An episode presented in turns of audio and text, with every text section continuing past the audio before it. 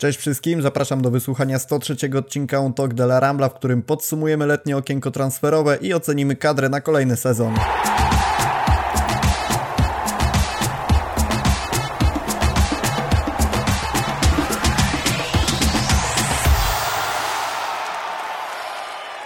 Okienko transferowe dobiegło końca. Wszystkie transfery, których mogliśmy się spodziewać bądź nie spodziewać, zostały dokonane, e, bądź też oczywiście niedokonane. Porozmawiamy sobie dzisiaj o tym, jacy piłkarze do Barcelony przyszli, jacy odeszli, a i też e, porozmawiamy chwilę o tym, na czyich odejściach tych niedokonanych najbardziej się zawiedliśmy, kim jest kadra przepełniona, mówiąc w cudzysłowie. E, Dariusz Maruszczak, siemanko. Witam. Bardzo mi miło, że jesteś ze mną. Jestem ciekawy, ile kaw wypiłeś podczas ostatniego dnia okna transferowego, aby udźwignąć współprowadzenie relacji na FC Barsa.com z tych szalonych 24 godzin? Nie wiem, po 6-7 przestałem liczyć, więc trudno powiedzieć. Bóg to jeden wie. Natłok, natłok tych informacji rzeczywiście wskazywał tak. na to, że gdzieś tam kofeina to już dożylnie, no ale takie mamy, takie mamy okienko transferowe, tak to wszystko wyglądało.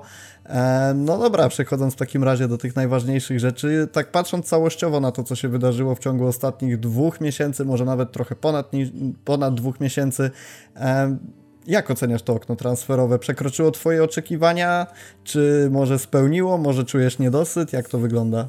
Generalnie myślę, że dla, dla wszystkich było to dość niespodziewane okienko, biorąc pod uwagę z iloma problemami finansowymi zmaga się Barcelona. Chyba nikt z nas się nie spodziewał, że e, do klubu trafi tylu graczy, że będą to tak duże ruchy. E, ja osobiście spodziewałem się, że może jednego takiego, może jedno duże nazwisko trafi trafi na Camp Nou, a tymczasem, tymczasem tych graczy pojawiło się trochę więcej i ta kadra została e, znacząco wzmocniona, więc e, dla mnie jest to e, duża niespodzianka na plus i myślę, że mogę być zadowolony osobiście z tego okienka. Ja pamiętam, że gdzieś tam sobie rozmawialiśmy w grupie redakcyjnej jeszcze długo przed tym oknem transferowym i ocenialiśmy, jakie są szanse na poszczególne transfery. To oczywiście transfer lewego to został wyśmiany i e, gdzieś w okolicach lutego jeszcze, czy marca, jak pojawiały się te pierwsze przecieki, to rozmawialiśmy, że nie ma na to szans i w ogóle są to kolejne informacje wyssane z palca, a w ogóle jak zaczęliśmy do, dokładać jeszcze do tego postaci takie jak Kunde, czy no Bernardo Silva może nie przyszedł, ale czy Christensen, czy, czy jacyś inni zawodnicy, no oczywiście Rafi Rafinha i jak pojawiały się te kwoty rzędu 50-60 milionów, to większość z nas pukała się po głowie i czekała na zdementowanie tego, a okazuje się, że większość z tych zawodników, których Laporta z Alemanii i Szawim sobie wymyślili, to już są w kadrze i co najważniejsze są zarejestrowani, bo to też drżeliśmy w pewnym momencie, znaczy mówię w cudzysłowie, oczywiście drżeliśmy, bo trudno było się spodziewać, że te transfery nie zostaną zarejestrowane, ale jednak ja też się zgadzam z tym, że okienko zdecydowanie przekroczyło wszelkie oczekiwania, dużo niespodzianek, e, niesamowita skuteczność na rynku, jeżeli chodzi o zarząd Barcelony, w jedną i w drugą stronę, tak transfery przychodzące, jak i te wychodzące. E, wielki szacunek musimy oddać panom Gerardowi Romero i Fabrizio Romano za to, jak spisywali się w trakcie tego okna, bo wszystkie e, Here We Go, e, Estan Pasando Cosas i tak dalej, no, na najwyższym poziomie i musimy po prostu to podkreślić, że w dobie tych plotek i dziennikarskich takich e, głupot, jakie często pojawiają się na Twitterze, to panowie utrzymali poziom, więc wielkie brawa. Czy słowami, które najbardziej zapamiętasz po tym oknie transferowym będą dźwignie finansowe? Z pewnością tak, chociaż ja też e, na pewno dobrze zapamiętam e, wpis na Twitterze Toniego Frakesy, byłego kandydata na prezydenta Barcelony, e, który wręcz stwierdził, że na pewno nie przyjdzie do Barcelony Kunde, na pewno nie przyjdzie Lewandowski, na pewno nie przyjdzie Rafinha, a jednak okazało się, że było to możliwe, jeżeli masz odpowiednich ludzi na stanowisku, czyli zarówno Laporte, jak i, jak i Alemanego, którzy musieli roz, rozwiązać pewne tematy finansowe i dobrze zadziałać na rynku skutecznie, na polu negocjacyjnym. No w takim razie życzymy mu, żeby wrzucił jeszcze jakiegoś tweeta, na przykład, że Barcelona na pewno nie zdobędzie potrójnej korony. Jeżeli to jest jakiś wyznacznik sukcesu w nadchodzących miesiącach, to będę, będę oczekiwał na takiego tweeta. Tak, rzeczywiście, jeżeli chodzi o te dźwignie finansowe, to temat, który mocno grzał kibiców. W ogóle Barcelona, mam wrażenie, stała się takim klubem, klubem w dobie tej tego szybkiego przepływu informacji, który bardzo nas wyedukował pod kątem czy to finansowym, marketingowym, czy jakimkolwiek innym, bo nagle poza tym, że musieliśmy się stać, znaczy poza tym, że byliśmy kibicami, jesteśmy i obserwujemy piłkę, to musieliśmy się stać ludźmi, którzy rozumieją właśnie takie sprzedaże aktywów, e, jakieś mechanizmy marketingowe, negocjacyjne powiązania między agentami, te wszystkie struktury rynkowe. Nie, trudno mi jest się wczuć w pozycję innego kibica niż Barcelony, bo oczywiście całe serducho bordowo-granatowe, ale podejrzewam, że E, kibice innych zespołów nie mają tylu przyjemności, żeby aż tak się doedukowywać na bazie działań klubu na rynku, ale no tylko na plus, tym bardziej, że wyszło całkiem, całkiem nieźle. E, ok, w takim razie przechodząc do tych transferów, które Alemani z Laportą nam załatwili, piłkarzy, którzy e, już są bordowo-granatowi, e, który jest dla Ciebie takim najlepszym w tym okienku i nie wiem, czy powinniśmy sobie wrzucić tutaj gwiazdkę pomijając lewego, ale na razie uznajmy, że wierzę w to, że możesz wskazać kogoś innego. No to wrzuciłeś mi trochę wyzwanie, bo ja właśnie miałem na myśli Lewandowskiego.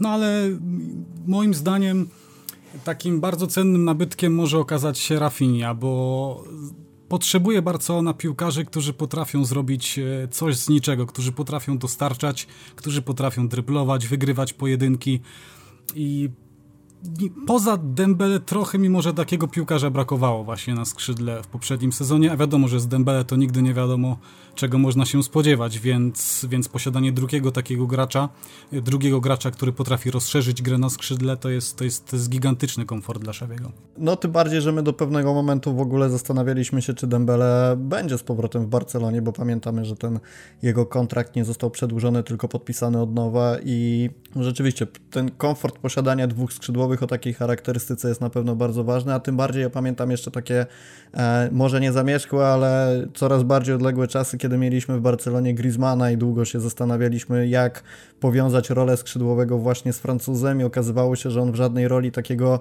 typowego skrzydłowego oczywiście się nie sprawdza, bo to nie ten tak. profil zawodnika. I wtedy Podobnie było w sumie z Coutinho, nie? Tak, dokładnie. I my rozmawialiśmy o tym, że fajnie mieć rzeczywiście, rzeczywiście takiego zawodnika w kadrze, który jest z topu i potrafi robić różnicę, tylko po prostu brakowało gościa takiego charakterze Neymara, takiego typowego skrzydłowego, E, no teraz dostajemy takich dwóch i ja jestem zachwycony, szczerze mówiąc, Rafinią, bo jeżeli chodzi o te aspekty ofensywne, to oczywiście wszyscy widzimy, co się dzieje. Poza tym, że jest efektywny, to jest jeszcze efektowny i to jest coś, czego Barcelonie na pewno brakowało. A dodatkowo myślę, że już na tym etapie, czyli tych kilku meczów, które on zagrał, bo, bo, nie ma tego oczywiście jeszcze dużo i trudno wyciągać jakieś długo, długofalowe wnioski, ale taka dyscyplina taktyczna, którą prezentuje już teraz rzeczywiście się uwidacznia i to, że nie, nie tylko dribbling, nie tylko samba i nie tylko Rio de Janeiro na boisku, ale też to, że potrafi wrócić do obrony, gdzieś cofnąć się mniej więcej w okolice linii środkowej, czy zejść do środka pola do jakiegoś rozegrania. Cenny nabytek i tu ukłony dla, dla zarządu na pewno, jeżeli chodzi o ten aspekt. Nie uważasz, że transfer Rafini i dobra forma Dembele mocno ograniczą rozwój Fatiego? Wydaje mi się, że nie, bo Fati potrzebuje teraz spokojnego wchodzenia do zespołu myślę, że to jest też dobre dla niego, że, że on może, nie będzie na jego barkach aż takiej odpowiedzialności, że on będzie mógł e, spokojnie dochodzić do siebie, a jeżeli chodzi o szansę na grę, to myślę, że spokojnie powinien dostawać, bo mamy szalony terminarz do mundialu, potem też będzie bardzo dużo tych spotkań, Szawi będzie musiał rotować i z całą pewnością będzie bardzo często z niego korzystał, no a potem niech po prostu zwycięży najlepszy, tak, jeżeli byśmy mieli wybierać jakąś e, once de gale. No ale myślę, że Myślę, że będzie miał spokojnie pole do rozwoju i właśnie bez tej nadmiernej odpowiedzialności, która mogłaby mu trochę sprawić problem przy, przy tak długiej przecież absencji we wcześniejszych miesiącach. A dla Ferrana jaką rolę widzisz na ten nadchodzący sezon? Szczerze mówiąc, ja nie widzę dla niego żadnej roli, ponieważ jestem bardzo, bardzo sceptyczny co do tego zawodnika. E, nie przekreślam go, bo może, może, może odpali, ale, ale, ale jestem bardzo zawiedziony jego postawą w ostatnich miesiącach. E, ja wiem, że on tam miewał też niezłe liczby czasem, ale e, uważam, że musi pokazać znacznie więcej, jeżeli tutaj musiał, mógłby w ogóle myśleć o stanięciu w szranki z Dembele i Rafinią. Zdaję sobie sprawę, że on ma pewne ciekawe cechy, e, no ale musi uwidocznić jeszcze kolejne. Musimy z niego wydobyć jeszcze więcej, żeby był pozytywnym zawodnikiem. E, natomiast e, myślę, że on i tak będzie też w hierarchii Szawiego nad, nad Depayem, więc, więc myślę, że dostanie, dostanie też sporo szans na grę, zwłaszcza, że też może grać podobnie jak zresztą Fati, nie tylko na skrzydle, ale też moim zdaniem można go próbować na środku ataku. Dostajemy czasem taki feedback od słuchaczy, że za często się ze sobą zgadzamy i liczyłem trochę, że w temacie Ferrana powiesz, pójdziesz w stronę dyskusji, że jest to zawodnik pracujący na boisku, który może nie generuje znakomitych liczb, ale jednak jest przydatny i będę mógł podważyć to mówiąc, że ja się wcale nim nie zachwycam, ale widzę, że mamy podobne wnioski, więc znowu tym, którzy no, liczyli na jakąś ostrą dyskusję, to przepraszamy. No ja też jestem trochę zawiedziony tym, że znaczy grą Ferrana, no bo rzeczywiście patrząc na to, co prezentuje, mi to trochę przypomina to, co się działo z Griezmannem na pewnym etapie, to znaczy on grał e, jakiś czas dobrze, Potem grał słabo, ale bardzo wielu kibiców broniło go takim ładnym stwierdzeniem, że on na boisku haruje. I w pewnym momencie ta jego harówka przerodziła się w taką nieskuteczność, to, że był po prostu nieprzydatny i teraz mam wrażenie, że trochę Ferran idzie w jego ślady i pomimo tego, że Xavi gdzieś go wrzuca na to boisko i próbuje różnych ról dla niego, to mało widzę w tym takiego przełożenia na wydarzenia boiskowe. No oczywiście też usprawiedliwimy go trochę tymi kontuzjami, urazami, tym, że tak naprawdę już od momentu, kiedy przyszedł do Barcelony, zmagał się z urazem, potem jeszcze tam w tym letnim, letnim czasie przygotowawczym nie mógł grać ze względu na kolejny uraz, ale ja mam wrażenie, że na pewnym etapie sezonu będziemy musieli, jeżeli tak to dalej pójdzie i ten talent Ferrana nie rozbłyśnie, to powiedzieć sobie jasno, że mimo, że będzie w hierarchii Szawiego, to będzie spadał w niej, ale no może jeszcze trochę za wcześnie, żeby aż tak krytycznie do tego e, podchodzić. Inne transfery przychodzące do klubu. E, mamy zawodników w pomocy. Jestem ciekawy, co sądzisz o Kessim. Z Kessim jest ten problem, że on ma bardzo dużą konkurencję. Widzimy, że Xavi bardzo lubi stawiać na ten duet w środku pola Pedri-Gavi. No, też nie bez przyczyny, też ma swoje argumenty w tym zakresie. E, ale wiesz, jak widzę, że Frankie de Jong musi siedzieć na ławce, a ten Frankie, czy się go lubi, czy się go nie lubi, czy miał dobre ostatnie trzy lata, czy miał złe, to taki Frankie, no niestety musi grać i myślę, że między innymi dlatego, żeby nie niszczyć jego wartości, no bo jak teraz by Frankie siedział na ławce przez rok, no to jego wartość pójdzie tak w dół, że już, że już żadnych pieniędzy się nie odzyska z jego transferu. E, no ale myślę, że Xavi będzie też próbował odzyskać tego Frankiego. E, zbudować go, zrobić, zrobić go lepszym piłkarzem.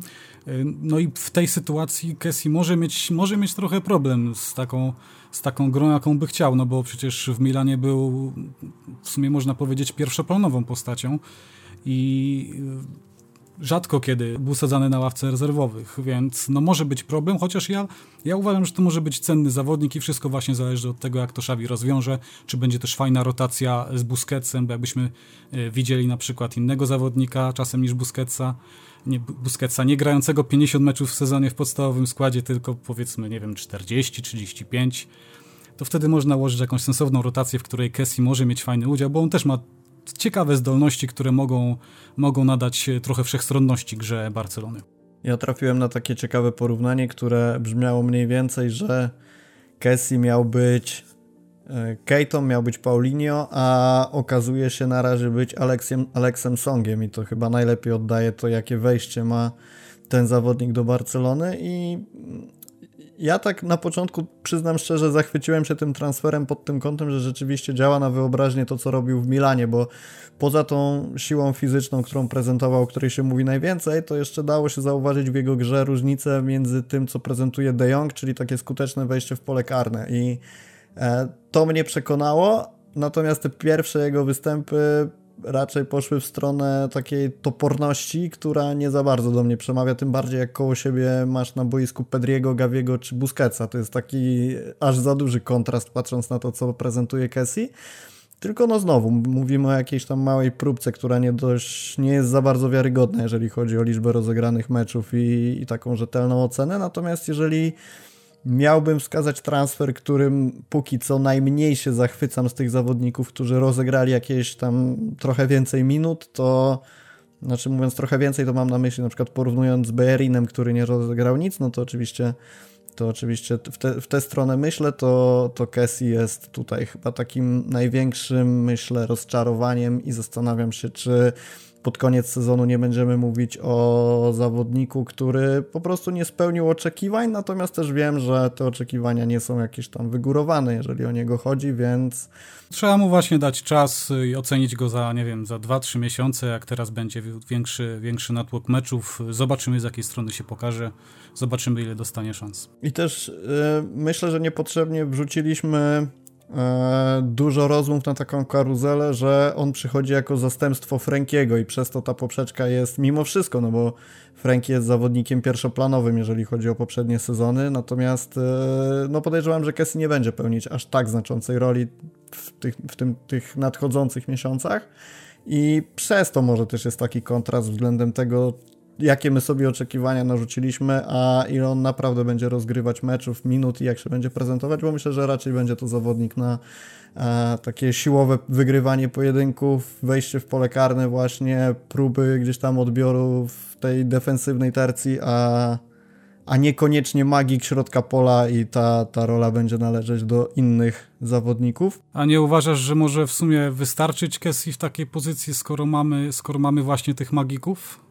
Tak, tak, zdecydowanie. Tylko właśnie chodzi o, tą, o tę perspektywę, że przed sezonem oczekiwaliśmy być może kogoś, kto będzie bardziej prezentować się jak w Milanie, czyli do gry fizycznej i dobrej gry defensywnej dołoży jeszcze ten aspekt ofensywny, a przez to, że Xavi go cofnie bliżej własnego pola karnego, będzie miał mniej okazji do prezentowania się w, ofensywie i przez to skupiając się na zadaniach defensywnych, być może my będziemy mieć takie wrażenie, że on niekoniecznie daje to, co powinien, natomiast nie będzie to wynikać stricte z tego, że e, prezentuje się słabo, tylko że takie dostał założenia taktyczne od trenera. No ale zobaczymy. Ja jestem ciekawy tego, jak się potoczy jego kariera, bo e, no, na Paulinio też musieliśmy chwilę poczekać, żeby zrobił robotę i był oceniany pozytywnie. Zresztą przykład Luka de Jonga chyba rozwiewa wszelkie wątpliwości, jeżeli chodzi o to, nie że... Nie można nikogo przekreślać. Tak, nigdy. tak, tak. I że, że nieważne jak zaczynasz, ważne jak kończysz. No dobrze, w takim razie idziemy sobie dalej w tej, na tej liście transferowej.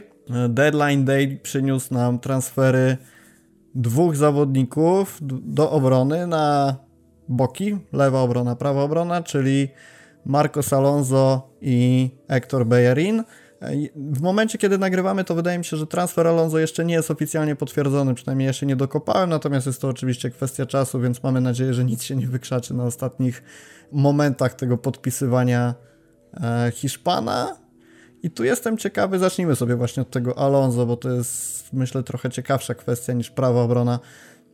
Mamy Jordiego Albę, mamy świetnie prezentującego się Baldę i przychodzi Alonso tak naprawdę na pozycję, która jest obsadzona trzema, ja bym powiedział w tym momencie mocnymi mimo wszystko nazwiskami. Uważasz, że to jest potrzebny transfer?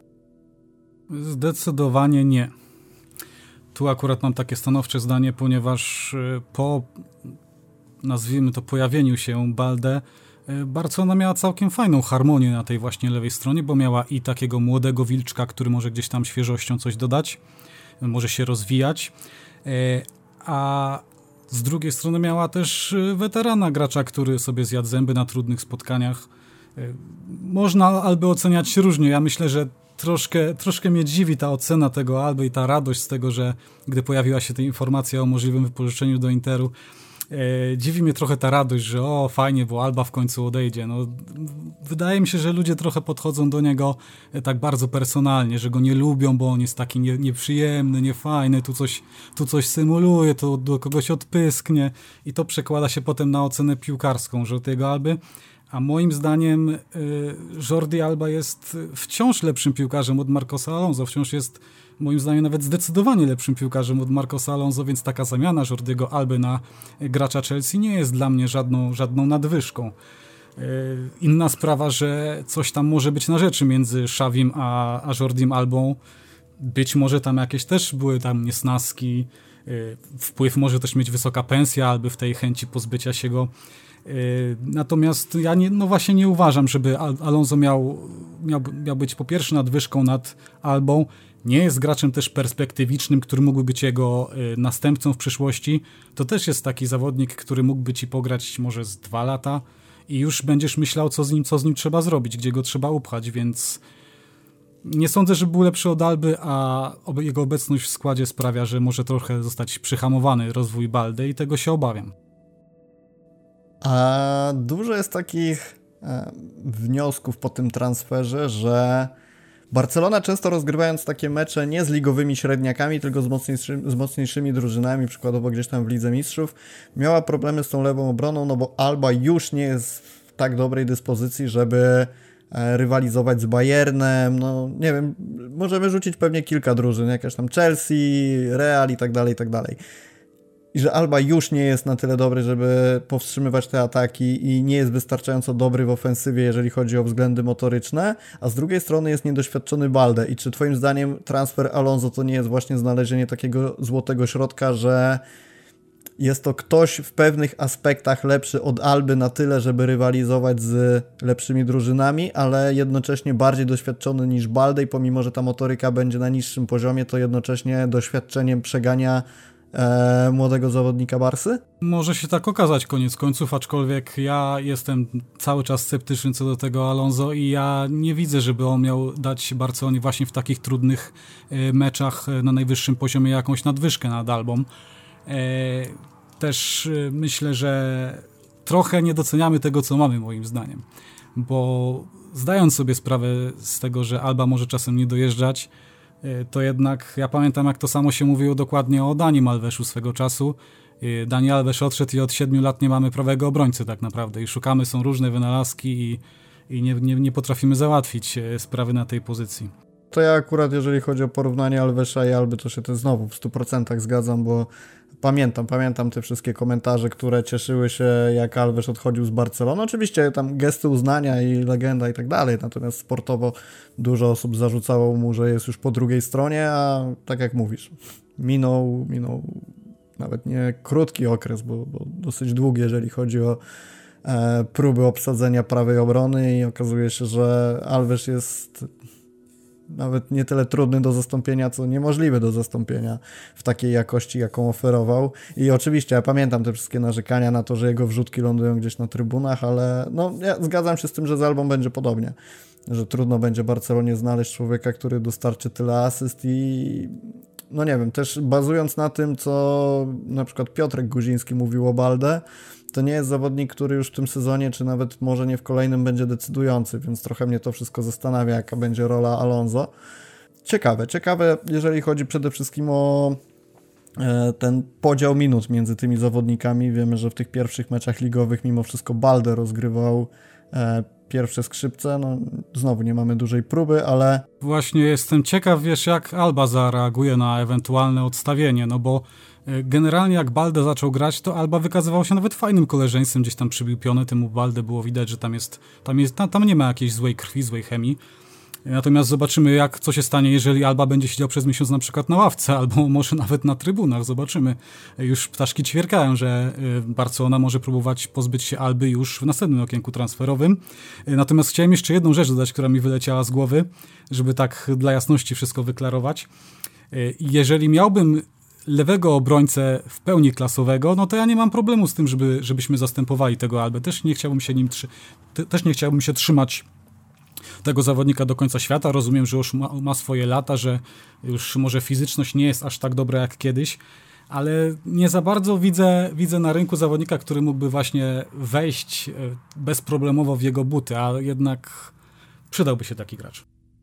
I znowu zgoda, ja też tak myślę, że Albę można śmiało próbować zastąpić, ale nie kimś w postaci Alonso, natomiast znowu dajmy mu czas, zobaczymy, może Xavi ma na to pomysł, trzeba mu zaufać. E, prawa obrona, prawa obrona, z którą od bardzo dawna, tak jak powiedzieliśmy, mamy problemy, były tam różne próby, ja jestem zasmucony, kiedy na prawej obronie widzę Ronalda Araujo, tym bardziej w meczach, kiedy drużyna przeciwna nie gra szybkim skrzydłowym, którego Araujo musi zatrzymywać, tylko cofa się pod pole karne i Araujo pełni rolę takiego typowego prawego obrońcy, wręcz grającego, takiego, który powinien momentami grać wręcz jako skrzydłowy. No nie jest to piłkarz o znakomitym rozegraniu piłki, jeżeli chodzi o środek pola i tę zmianę roli dla prawego obrońcy, jaką proponuje Xavi, czyli tego schodzącego gdzieś w głębie e, boiska. Nie jest też zawodnikiem obdarzonym jakimś fenomenalnym driblingiem i techniką, żeby brylować na skrzydle. Best jest wypożyczony do Milanu, co jest moim zdaniem dobrą decyzją, bo trudno było się doszukiwać tego wybuchu talentu, na który tyle czekaliśmy. I w odpowiedzi na to wszystko i połącząc to z odejściem Daniego Alvesa przychodzi Hector Bejarin w, ostatniej, w ostatnich tak naprawdę godzinach okienka transferowego. Tu mi się wydaje, że bardziej potrzebny transfer niż w przypadku Marcosa Alonso. Zdecydowanie tak. Już na tym etapie rynku naprawdę nie było co, nie było co wybrzydzać. Barcelona na gwałt potrzebowała prawego obrońcy, zwłaszcza takiego o takim zabarwieniu bardziej ofensywnym, no bo tak jak wspomniałeś na początku, Araujo był ustawiany na prawej stronie, ostatnio także Kunde, no jest gdzieś tam też ten Sergi Roberto nieszczęsny, no ale potrzebowała Barcelona zawodnika, żeby nadać, nadać trochę może szybkości, może takiej, takiej głębi gry bardziej na tej prawej obronie w razie konieczności, bo nie wiem, czy Bellerin będzie podstawowym zawodnikiem na pewno, ale na pewno warto mieć takiego, tego typu gracza e, na ławce. Zobaczymy, jak się sprawdzi. Mm, jest wychowankiem, przyszedł za darmo, więc e, nie jest to jakieś wielkie ryzyko. Ja jestem całkiem pozytywnie oceniam ten transfer, no bo coś trzeba było zrobić. Inna sprawa, że dla mnie jednak rozczarowaniem e, tego letniego okienka e, jest brak Cezara Spiliquety, którego bardzo chciałem zobaczyć w Barcelonie. Uważam, że świetnie by uzupełnił e, tę no, w tej chwili bardzo młodą linię defensywną. No i szkoda, że do tego transferu niestety nie doszło. Ale z braku laku, okej. Okay. Szawi powiedział, że do linii, znaczy nie do linii obrony, tylko do, do kadry chciałby mieć dwóch zawodników o wysokiej jakości na każdą pozycję i teraz na prawej obronie możemy wyróżnić właśnie Beirina e, i Roberto, tak mówiąc bardziej nominalnie tymi pozycjami, bo oczywiście możemy tam ustawić i Araujo i Kunde zapewne, ale tak sobie idąc bardziej jak to rzeczywiście wygląda, to mamy Roberto i Beirina, mamy na środku obrony powiedzmy na tym półprawym e, stoperze Araujo, Kunde i Pique, na, na półlewym pewnie Eric Garcia i Christensen, no i lewa obrona Balde Alba Alonso, czyli coś, co Xavi chciał uzyskać, to ma. I teraz, e, jak według Ciebie ta linia defensywna powinna wyglądać? Bo ja próbowałem to sobie rozpisać i wyszedł mi jeden prosty wniosek. W zależności od tego, jak gra przeciwnik, to tak ustawiamy obronę. No i z, i z, pewnością jest to bardzo trafna diagnoza i jestem niemal przekonany, że Xavi będzie, będzie postępował także zgodnie, zgodnie z tym założeniem. Ogólnie to ja nie pamiętam, żeby Barcelona miała tak dobrze obsadzony środek obrony. Naprawdę, tyloma zawodnikami, bo mamy ten, tą eksplozję, można powiedzieć, Erika Garcia, który ma świetny presezon, świetny początek sezonu i w zasadzie dlaczego ktoś miałby go zdejmować teraz z tego składu, mimo że y, wydawało się, że będzie stał na straconej pozycji przy tylu transferach i takiej sytuacji kadrowej. Y, ja osobiście na przyszłość cały czas widzę w duecie Ronalda, Raucho i Kunde. Ja wiem, że trzeba byłoby popracować nad tym, że żaden z nich nie jest raczej tym półlewym stoperem, y, więc, więc tu by trzeba było nad tym popracować, ale pod względem potencjału, możliwości, to dla mnie to jest docelowy taki duet. Zobaczymy, jak to się będzie układać też w przyszłości, no bo też, y, wiesz co, trudno skreślać tego Christensena, który naprawdę miał fajne wejście do Barcelony y, i też może być wartościowym graczem.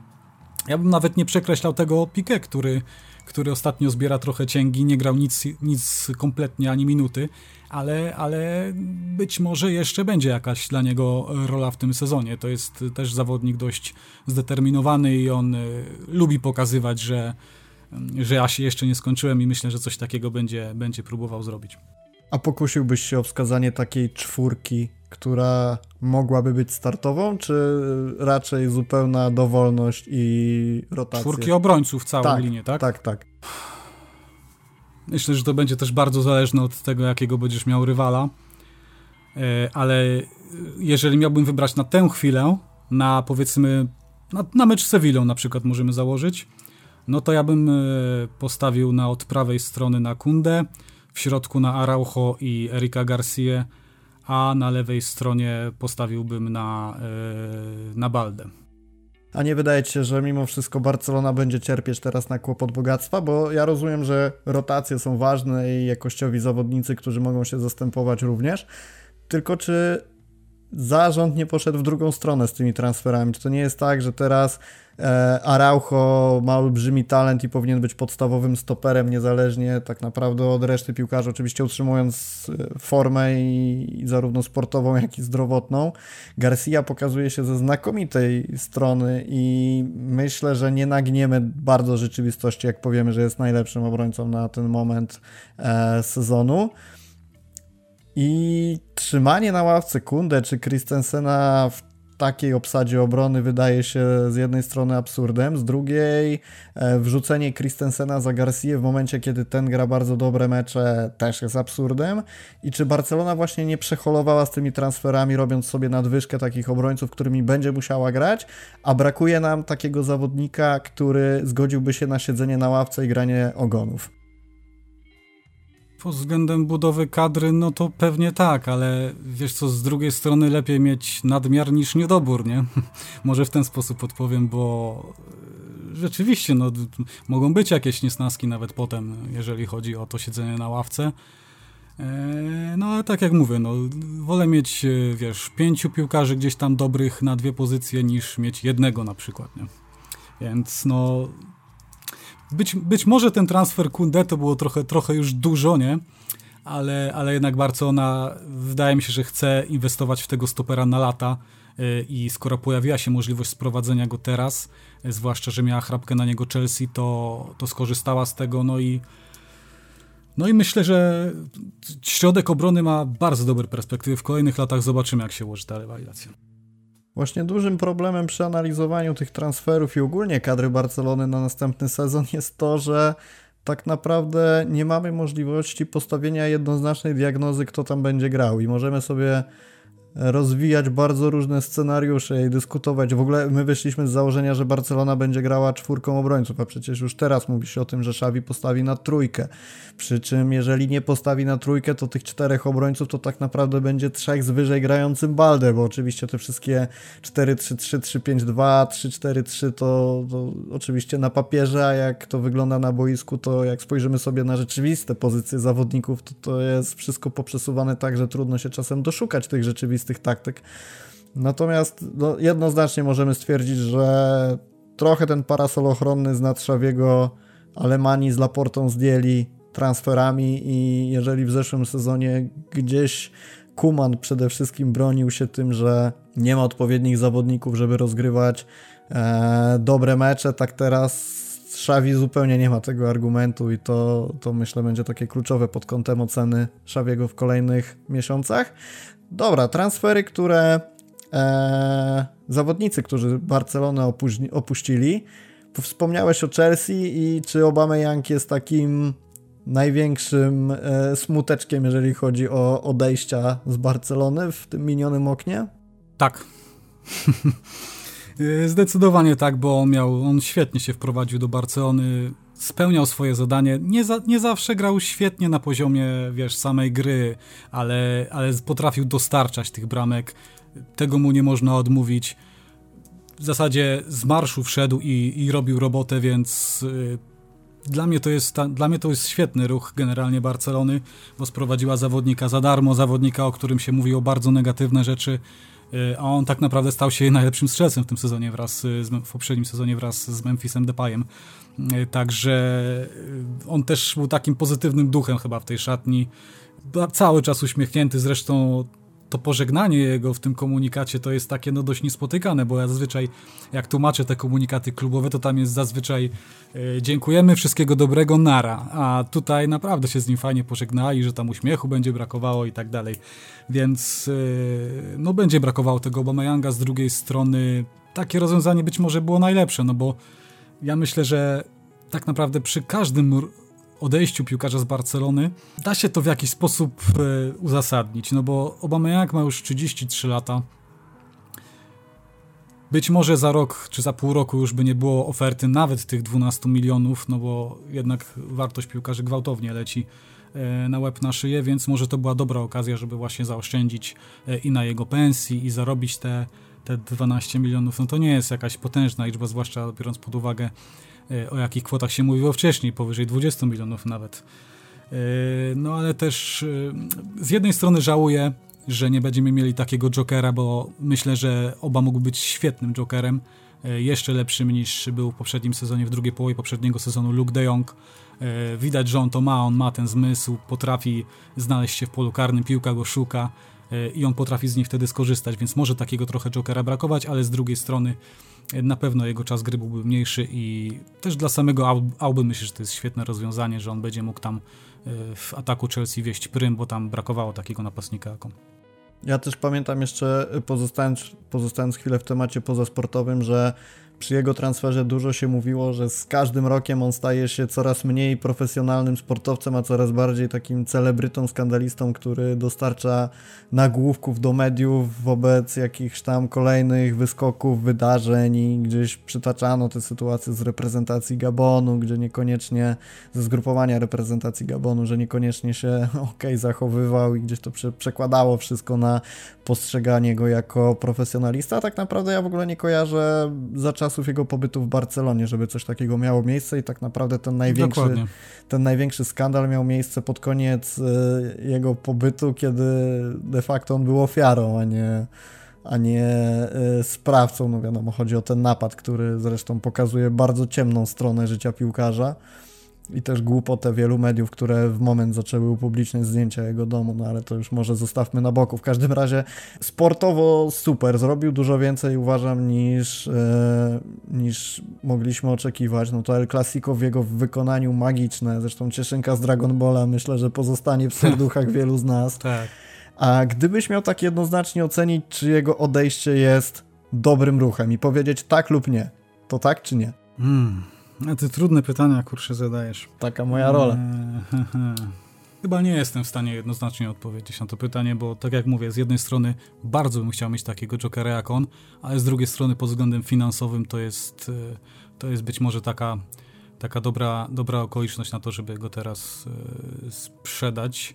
Nie, dobra, dla, dla skandalu powiem, że to jest zły ruch i w ogóle alemany do alemany out, więc no tyle ja jestem w podobnej kropce jak ty, jak sobie zacząłem próbować odpowiadać na to pytanie. I no myślę, że to gdzieś od, odzwierciedla też reakcję kibiców, bo chcielibyśmy go mieć, ale wiemy, że nie możemy też powtarzać sytuacji z ruchami transferowymi, transferowymi innych piłkarzy, kiedy czekaliśmy do ostatniej chwili i potem oni odchodzili za darmo albo na jakieś pseudo wypożyczenia, z których nigdy nie wracali. Wiadomo, jak to wyglądało. No i to też jest taka może trochę luksusowa nadwyżka, przepraszam, że ci przerwę, bo Barcelona ma dużo gości w ataku do gry, więc y, trzeba powiedzieć, że ten atak niekoniecznie musi ucierpieć na odejściu Obameyanga. To prawda, aczkolwiek ja się też obawiam takiej sytuacji, w której Barcelona będzie potrzebowała bramek w jakimś meczu i okaże się, że akurat Lewandowski nie jest tym piłkarzem, który może je dostarczyć. I teraz, jeżeli sobie. No po prostu mu nie siedzi w jednym meczu, może być taka sytuacja, oczywiście. Tak, i niech się trafi, że to będzie mecz jakiś tam decydujący, i wtedy, no patrzę teraz na to, kogo mamy w ataku. Dembele i Rafinha, typowi skrzydłowi, którzy czy będą mieli bramki? Może tak, ale podejrzewam, że nie można od nich tego oczekiwać. Jeżeli Ansu będzie w formie, no to zapewne on będzie takim zawodnikiem, który rzeczywiście będzie miał czutkę w polu karnym i bramkę zdobędzie, ale znowu ten początek sezonu pokazuje, że na razie Ansu nie jest piłkarzem, który będzie decydujący, jeżeli chodzi o ładowanie goli. Ferran, myślę, że trudno szukać zawodnika, po którym możemy się spodziewać mniej goli w ataku niż właśnie jeżeli chodzi o, o Ferrana. Depay mam wątpliwości. Szczerze mówiąc, wolałbym, żeby, zresztą myślę tak jak wszyscy, żeby to właśnie Memphis Barcelonę opuścił, a Obama Young został, ale stało się jak się stało. Ja myślę, że jest to dobry ruch, ale tylko dlatego, że ze względu na to, jak Barcelona stoi finansowo, bo sportowo odejście Obameyanga w ogóle mi się nie broni i mam nadzieję, że nie trafimy, nie, nie będzie sytuacji, kiedy rzeczywiście te bramki będą potrzebne i okaże się, że nie ma kto ich strzelać, bo wypuściliśmy gościa, który ma niesamowity instynkt, jeżeli chodzi o odnajdowanie się w polu karnym. Ja liczę pod tym względem właśnie trochę jeszcze na Fatiego, bo to rzeczywiście, tak jak mówisz, w pełni się zgadzam, że to jest taki że pozostali zawodnicy to nie są tacy zawodnicy, którzy by regularnie dostarczali bramki. E, Ansu moim zdaniem też ma tego nosa i mam nadzieję, że będzie zdrowy i mam nadzieję, że on właśnie będzie takim zawodnikiem, który będzie dostarczał e, w przypadku, gdyby, gdyby coś było nie tak z lewym. I żałuję przez to, że Żółtgla odszedł, bo to co robi teraz jest niesamowite i chciałbym mieć takiego zawodnika też na ławce w przypadku odejścia Obameyanga, z drugiej strony no trzymać go i, i gdzieś tam blokować jego rozwój nazwiskiem lewego w drużynie, to, to jest też nie, nie fair wobec tego zawodnika i życzę mu jak najlepiej. Z czyich odejść cieszysz się najbardziej? No nie, nie, nie, nie powiem nic, y, nic nadzwyczajnego, jeżeli, jeżeli, jeżeli ogłoszę nazwiska Braithwaite'a czy, czy Samuela Umtitiego. Myślę, że choć jestem dużym zwolennikiem y, talentu Nico Gonzaleza, to myślę, że w obecnej sytuacji kadrowej e, cieszę się z jego odejścia, z jego wypożyczenia, że może zyskać szansę do rozwoju, której prawdopodobnie nie miałby tutaj, choć ten początek Niko w Walencji też nie jest e, za specjalnie dobry, no ale mam nadzieję, że jednak, e, że jednak uda się tego piłkarza jakoś, jakoś rozwinąć. Właśnie patrzę sobie na listę tych nazwisk którzy, e, piłkarzy, którzy opuścili Barcelonę. To jest Luke, Adama Traore, Wagę, Mingeza, Nico Dest, Aubameyang, Coutinho, Jutgla, Alves, Ricky, Umtiti, Brathwaite, e, Raymanaj, Longle, Netto, Trincao, Kojado, Jabdo. Oczywiście różny charakter tych odejść, wypożyczeń i tak dalej, natomiast ich nie zobaczymy w kadrze w nadchodzącym sezonie. I szczerze mówiąc, poza Obameyangiem, tak czysto sportowo i Alvesem pod względem emocjonalnym, to trudno mi znaleźć jakiś transfer wychodzący, który szczególnie by, za którym szczególnie bym tęsknił. No Niko to jest wypożyczenie, więc ja liczę, że wróci do Barsy i będzie się spisywał dobrze na tym wypożyczeniu do Walencji. Też pokaże, że jest godnym następcą Busquetsa. Natomiast to też trochę pokazuje, jaką kadrę Barcelona miała w poprzednim sezonie, że może można wypchnąć z niej tylu zawodników, kilkunastu zawodników i tak naprawdę za nikim nie tęsknimy. Mhm. E, jeszcze słowo o Deszcie, co o nim sądzisz? bo gdzieś nawiązaliśmy do tego, że jest już w Milanie i nie będzie go na tej prawej obronie, ale myśli, że to jest dobry ruch? W obecnej sytuacji, w której e, Dest jest na trybunach, to na pewno jest, e, na pewno jest to jedyny tak naprawdę możliwy ruch. E, natomiast ja się cały czas zastanawiam, czy, czy, czy Bellerin na przykład jest nadwyżką nad Destem. Ja wiem, że ten Dest też nie zbierał dobrych ocen ja widzę w nim pewien potencjał, widzę w nim pewne możliwości, tylko no właśnie, dlaczego ich nie ujawnił do tej pory tak w takim regularnym stopniu, w jakiego byśmy oczekiwali od podstawowego piłkarza Barcelony. E, też nie dziwię się Szawiemu, że, że nie podobają mu się pewne rzeczy w grze Desta, też mi się one nie podobają, aczkolwiek uważam, że ten piłkarz jest jeszcze młody i ma w sumie duże możliwości, ma dużą, e, ma dużą jakąś powiedzmy skalę rozwoju, ma dość wysoki sufit, więc zobaczymy, zobaczymy jak się rozwinie. Nie sądzę, żeby miał, miał wracać do tej Barcelony, e, chyba że rzeczywiście mu nie wypali w Milanie i będzie takim, takim zgniłym kartoflem w kadrze. E, szkoda, szkoda, bo gdyby Barcelona miała tego Desta na wyższym poziomie, to miałaby już naprawdę fajnie, fajnie całą zabezpieczoną, całą zabezpieczoną linię defensywy, natomiast tak jak powiedziałem na początku, to jest y, w tych odejściach, każde praktycznie odejście jest na swój sposób racjonalne. Y, odejście Desta też jest jak najbardziej dla mnie racjonalne. Y, no i żałuję, że ten piłkarz nie wszedł na, na, na wyższy poziom.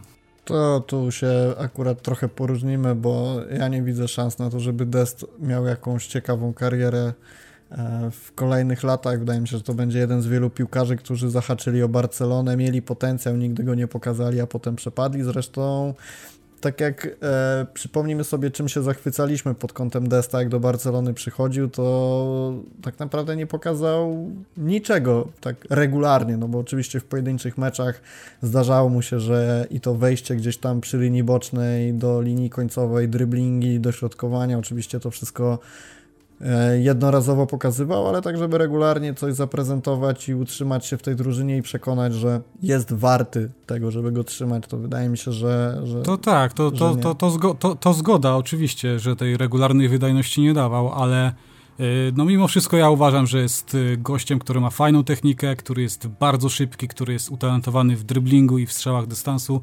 Po prostu widzę w nim potencjał na to, że może, może coś się z tego kiedyś urodzić, no ale jaka, jaka będzie jego ścieżka rozwoju, to zobaczymy, no bo w tej Barcelonie za bardzo postępów nie robił, więc to też jest jakiś, jakaś tam czerwona flaga przy jego nazwisku no, że nie idzie, nie idzie w górę, nie idzie do przodu. Ale to w klubie na jakiej półce go widzisz w takim razie? Czy to jest coś rzędu właśnie powiedzmy Arsenal, Chelsea, Inter, Milan, Atletico i tak dalej, czy raczej schodzimy półkę niżej do klubów pokroju Real Betis, Celta, coś w tę stronę. Przy takim stałym rozwoju to ja myślę, że to byłby gość, który mógłby grać e, w największych klubach ze względu na te fajne cechy ofensywne, które ma teoretycznie, ale w obecnej sytuacji to to jest, Milan to jest dla niego taki dobry wyznacznik, w którą stronę on może pójść. Czy będzie e, na tyle dobry, żeby grać w Milanie, bo Milan to też nie jest pierwszy lepszy zespół. E, natomiast jeżeli będzie stał w tym miejscu, w którym jest teraz, jeżeli nie pójdzie do przodu zgodnie z tym, co mówiłem o jego potencjale, to, no to nie widzę dla niego miejsca w lepszym klubie niż właśnie jakaś. To nawet nie jest chyba Celta Vigo, jeżeli, jeżeli będzie, taka stagnacja w jego wykonaniu. Życzę mu rozwoju, aczkolwiek trudno mi uwierzyć, że jakiś znaczący się wydarzy. Mamy też kilku zawodników, którzy do Barcelony e, mieli przyjść i takie najgłośniejsze nazwisko to oczywiście Bernardo Silva. Jesteś rozczarowany tym, że nie będziemy go oglądać jako piłkarza Barsy w kolejnym sezonie? W pewnym stopniu tak, no bo ja jestem wielkim zwolennikiem talentu Bernardo Silva, gość, który go się świetnie ogląda w grze, e, gość niesamowity, o niesamowitej jakości, ale z drugiej strony y, ja od początku uważałem, że druga linia Barcelony jest y, dobrze zabezpieczona i chciałem właśnie zobaczyć drugą linię Barcelony w takim składzie, w jakim jest w kolejnym sezonie. E, więc z jednej strony jestem rozczarowany, a z drugiej strony nie uważam, żeby to była rzecz, przez którą Barcelona mogłaby na przykład przestać myśleć o trofeach, zdając sobie sprawę cały czas, jak, jakim jakościowo piłkarzem jest Silva. Mnie to natomiast ciekawi, czy Barcelona na przykład uderzyłaby po niego za, za rok dalej. Do, po 29-letniego zawodnika trzeba w stanie wyłożyć za niego większe pieniądze. Ja miałem wrażenie na pewnym etapie tych rozmów o Sylwie, że zrobi się podobna sytuacja jak w obronie, że będzie za dużo zawodników i nie bardzo będzie wiadomo kim grać. Oczywiście na tym etapie, kiedy on już był rozważany jako nie zastępstwo e, dla Frankiego, tylko jako kolejny zawodnik, bo wydaje mi się, że już byłoby po prostu za tłoczno tam i po prostu szkoda byłoby marnować potencjał do rozwoju niektórych zawodników. Ja rozumiem, znowu wracamy do tematu rotacji, ale E, no, na ten moment Pedri i Busquets mają zagwarantowane miejsce w pierwszym składzie na pewno. Tak mówiąc o regularnej grze, to nie sądzę, żeby Kessi wskoczył, czy żeby, no nie wiem, Franki w jakiś sposób wskoczył za Pedriego i zostaje nam do obsadzenia to teoretycznie jedno miejsce w pomocy, które przypadałoby na Frankiego, Gaviego czy Silva. No to trochę byłoby mi szkoda marnowania marnowania tych zawodników na ławce, żeby grał Silva, natomiast rzeczywiście no niepodważalne jest to, że jest to zawodnik stopu, więc tak jak mówię, w sytuacji, kiedy Franki by z Barcelony odszedł, jak najbardziej tak, w sytuacji, kiedy miałby dołączyć do Barcelony razem z Holendrem w kadrze, to już moim zdaniem trochę byłoby tego za dużo, to, tro, trochę za bardzo jak tryb menedżerski w FIFA by się zrobiło. Um, za ciasno byłoby, tak, też się zgadzam. I jeszcze e, temat Pianicia bardzo mnie ciekawi, co sądzisz o jego pozostaniu w Barcelonie. Mo, mo, może być jeszcze tak, że on odejdzie z Barcelony, no bo wiadomo, że interesował się z nim, nim klub z Arabii Saudyjskiej, a oni tam mają okienko otwarte, zdaje się, do 17 września, więc, więc to jeszcze nie jest tak przesądzony, może jeszcze, może jeszcze odejdzie. Y, natomiast ja tak w sumie wbrew opinii większości osób, myślę, że on może odegrać jeszcze jakąś rolę w tej historii, coś jak taki hobbit we Władcy Pierścieni też w takiej ograniczonej roli oczywiście, nie? Jako zawodnika pierwszoplanowego, ale takiego gościa, który sobie czasem wejdzie, czasem kogoś odciąży, czasem sobie coś tam, e, coś, coś tam sobie nada jakieś tam płynności w grze, e, ale to też wszystko zależy od niego, od tego jak on podejdzie do, do tej swojej roli, e, czy, czy, czy będzie dobrze przygotowany fizycznie, czy będzie dobrze nastawiony mentalnie, bo mi coś tam świta, to jest takie wiadomo, no, to może to jest, jest nie, nie jest jakaś wielka próbka te mecze przedsezonowe, ale ja myślę, że mam gdzieś takie przeczucie bardziej niż myślenie, że, że mógłby być wartościowym gdzieś tam zawodnikiem i nie chciałbym go mimo wszystko przekreślać. I nie, i nie byłbym jakoś straszliwie rozczarowany, że, że jednak on nie odszedł z klubu, no bo też skoro Szawi coś w nim zobaczył, no to, to może coś w nim jest. Znowu się nie zgodzimy, bo dla mnie to jest ewidentnie taki ruch transferowy, że znaczy brak ruchu transferowego wskazujący na to, że za rok wraca do drużyny Niko, więc potrzebujemy kogoś, kto ewentualnie zabezpieczy pozycję Busquetsa i wiedząc, że Busquets rozegra pewnie 90% minut, to jak na te pozostałe 10 wpuścimy Pianicia, to może nie wydarzy się nic złego i trochę dla mnie to jest myślenie pod tym kątem. E, trzymam za niego kciuki jak za każdego piłkarza, który jest w Barcelonie, ale uważam, że jakiekolwiek wypchnięcie go z klubu byłoby lepszym rozwiązaniem niż trzymanie go w kadrze. Dobra, myślę, że omówiliśmy sobie z grubsza o co chodzi. Wydaje mi się, że nie ma sensu wchodzić w dywagację na temat tego, czy to dobrze, że Mingeza odszedł z drużyny, czy Coutinho odszedł, a tym bardziej w takie postaci jak Ricky, który pomimo, że w Ameryce szaleje, to nie jest y, na tyle istotnym tak, piłkarzem, żeby tutaj podnosić jakiś jego temat, bo myślę, że moglibyśmy skwitować to jednym komentarzem i, i pójść dalej. Chyba, że ty chcesz jeszcze dodać coś na koniec tego odcinka. No zastanawiam się na przykład nad y, rolą Kunde, gdzie byś go widział. Czy byś go widział jako zawodnika, który może grać na prawej stronie, czy, czy raczej byś go widział y, przede wszystkim na środku, no bo dla mnie Kunde może być takim zawodnikiem, którego czasem możesz właśnie dać, dać na tą prawą stronę. Y, nie mówię, że zawsze też, ale okazjonalnie ma ku temu lepsze zdolności niż Ronald Araujo.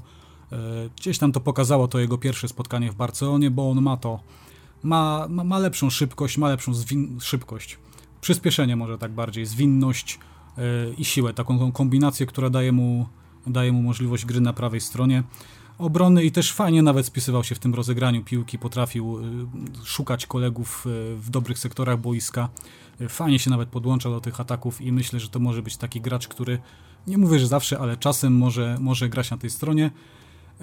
Natomiast to też jest taki całkiem fajny transfer, może niekoniecznie na niekoniecznie musi być wybitny teraz, ale on daje, daje ci możliwość posiadania stopera na najbliższe 10 lat na najwyższym poziomie i też chciałem podkreślić to, że, że to może być naprawdę fajny ruch, y, przede wszystkim w tej perspektywie y, długoterminowej. Dla mnie to jest trochę kwestia podobna jak w przypadku Araujo, bo on rzeczywiście może grać na tej prawej stronie i okazjonalnie gdzieś tam w Sewilli, znaczy okazjonalnie mówię, nie, nie oglądam wszystkich meczów Sewilli, więc na bazie tego, które ja oglądałem, widziałem, że rzeczywiście e, na prawej stronie grał. E, natomiast y, on sam zresztą mówił, że nie jest za bardzo chętny, jeżeli wierzyć tym doniesieniom medialnym, do gry na prawej stronie. Raczej widziałbym go na środku, aczkolwiek jeżeli Szawi na przykład będzie chciał przechodzić na formację z trójką obrońców, to w roli tego prawego, ze środkiem w postaci Araujo i na lewej stronie e, Garcia albo Christensen uważam, że sprawdziłby się jak najbardziej, bo w roli takiego typowego prawego obrońcy raczej stawiałbym na Bejarina, jeżeli będzie się sprawdzał e, po przyjściu do Barcelony, aczkolwiek znowu wracamy do tego tematu, że wszystko zależy od tego, jaki będzie przeciwnik, wynik i, i trudno tu tak naprawdę coś przewidywać. Aczkolwiek tak jak mówisz, no w tym debiucie zaprezentował się nieźle, więc kto wie, może jest to jakieś rozwiązanie. Fajnie, że Barcelona ma kłopot z wybieraniem takich rzeczy, a nie zastanawianiem się, czy na prawej obronie ma wystąpić zawodnik 16-letni ze szkółki, czy 14-letni po tym ostatnim sezonie czy zawodnik z innej pozycji. Tak A jest. co z Depayem? Bo chyba Depay jeszcze nie, nie porozmawialiśmy. E, Depay, no ja liczyłem szczerze rolę? mówiąc, że odejdzie z Barcelony, bo nie widzę dla niego pozycji kompletnie. Ani to nie jest zawodnik, który na lewym skrzydle robiłby jakąś robotę, na dziewiątce będzie mu się trudno przebić w tym momencie, bo Lewandowski obstawi 99% minut. Nie widzę go w roli takiego wartościowego zmiennika, który wchodzi na boisko i decyduje o losach meczu, więc y, rozumiem w pełni to, że Barcelona chciała go ulokować w innym zespole, a no jego pozostanie prawdopodobnie wiąże się z innymi aspektami niż to, co on napisał na Twitterze, że chce, chce zostać, że podjął taką decyzję, tylko raczej nie udało się znaleźć dla niego alternatywy i myślę, że przesiedzi rok w klubie, być może nie rok, tylko pół roku i odejdzie gdzieś. No. Będzie wchodził, będzie próbował, ale myślę, że jest wielu zawodników przed nim, którzy będą decydujący i nie będzie to jakaś znacząca rola e, w Barcelonie w wykonaniu Holendra. Ty jak uważasz? Ja jestem zadowolony, że on zostaje przy odejściu Aubameyanga, bo to wiesz, zawsze warto mieć jakieś zabezpieczenie, zwłaszcza, że mając na uwadze te problemy zdrowotne Fatiego, nie chcę tutaj krakać czy coś, ale, ale myślę, że warto mieć zabezpieczenie, zwłaszcza, że jestem sceptyczny do jeszcze Ferrana Torresa, więc jest to, jakaś, jest to jakaś opcja na ławce. Zgadzam się w pełni, że będzie mu trudno coś pokazać, yy, raczej nie będzie dostawał zbyt dużych minut, ale być może coś tam się kiedyś urodzi, a, a ja uważam, że jest gościem, który jest w stanie jest w stanie coś dać z tej ławki, jest w stanie pod względem swoich umiejętności w jakimś stopniu błysnąć i, i coś pokazać. Zobaczymy, jak to się ułoży. Tak jest. E, dobra, myślę, będziemy kończyć. E, dzięki wszystkim, którzy wysłuchali tego odcinka. Zostawiajcie komentarze, łapki w górę, subskrypcje. Chętnie poczytamy Waszych opinii, co sądzicie o tym oknie transferowym. Wiemy, że jeżeli mielibyśmy przeprowadzać analizę każdego transferu, czy to wychodzącego, czy przychodzącego osobno, to ten podcast trwałby 10 godzin po tym, co narobili Laporta z Alemanim, ale mamy nadzieję, że taka niespełna godzinna pigułka e, dostarczyła Wam trochę ciekawych informacji naszego przede wszystkim spojrzenia na to, co, dzia co działo się w Barcelonie, ale tak jak mówię, bardzo chętnie się odniesiemy do Waszych komentarzy, zwłaszcza tych, których nie będziecie się z nami zgadzać, bo to zawsze jest taka iskierka do gorącej dyskusji. Dariusz Maruszczak, dzięki serdeczne za odcinek i dzięki serdeczne za całe okienko, które prowadziłeś i informowałeś nas o kolejnych Here We Go. Nie ma sprawy, dzięki bardzo za rozmowę. I do usłyszenia w kolejnych odcinkach. Na razie. Cześć.